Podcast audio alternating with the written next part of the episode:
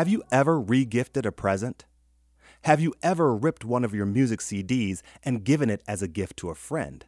Have you ever won tickets to an event you weren't interested in and gave them to someone as a present? I guess what I'm asking is have you ever done something for someone where on the surface it looked like you made an effort, but in reality, it cost you nothing?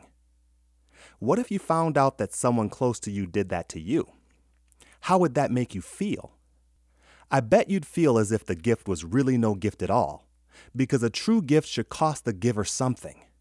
David knew that, and he was not about to provide God with a sacrifice that demanded nothing of himself he was not about to give God a gift that was really no gift at all. It says in 2 Samuel chapter 24 verse 24.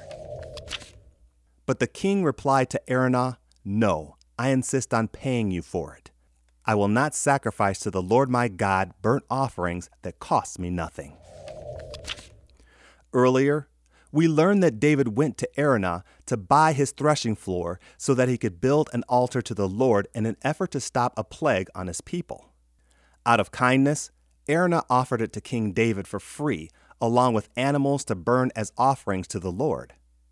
But David knew that a sacrifice or a gift to God is not any gift at all if it costs him nothing. What are you offering to the Lord? Are you claiming that you are doing something for God, but in reality, it is more for yourself?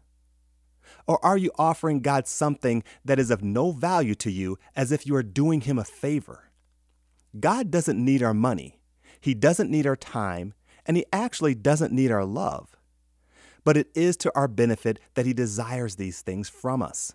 We can honor God by giving Him or sacrificing something that is of value not only to the kingdom, but to us. I would encourage you to think about what you are doing in God's name. Examine any ministry work you do or any money that you are donating in His name. Are you doing it for Him or for yourself? Are you doing the ministry work with the wrong motives? Are you doing it to get closer to someone you like? Are you doing it to seem more important to those around you?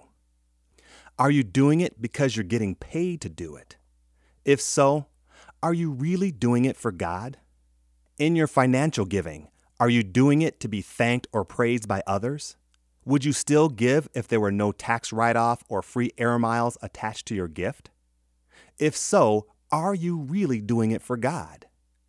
We all need to examine our motives when serving God, because we should never choose to offer God a sacrifice that costs us nothing. There are times when we do something in God's name, it results in a win win. The kingdom for which we are ministering gets something out of it, and we also get something out of it. I don't think there is any inherent problem if that were to happen. But if that is a determining factor as to whether we would do it or not, we might want to ask ourselves if it is really for God. It could have been a win win for David to accept the free plot of land along with the free animals for the sacrifice. After all, he gets what he needs with no effort, and God gets what he needs. But God is more concerned with our heart than our sacrifice. In fact, God says in 1 Samuel that obedience is better than sacrifice, and submission is better than offering the fat of rams. So I would encourage you to avoid shortcuts when it comes to God. Whatever you do for Him, do it with all of your heart, without desiring anything in return. That is the heart of a true servant. Thank you for listening to the Lord of My Life podcast, and be sure to visit our website at ktfproductions.com.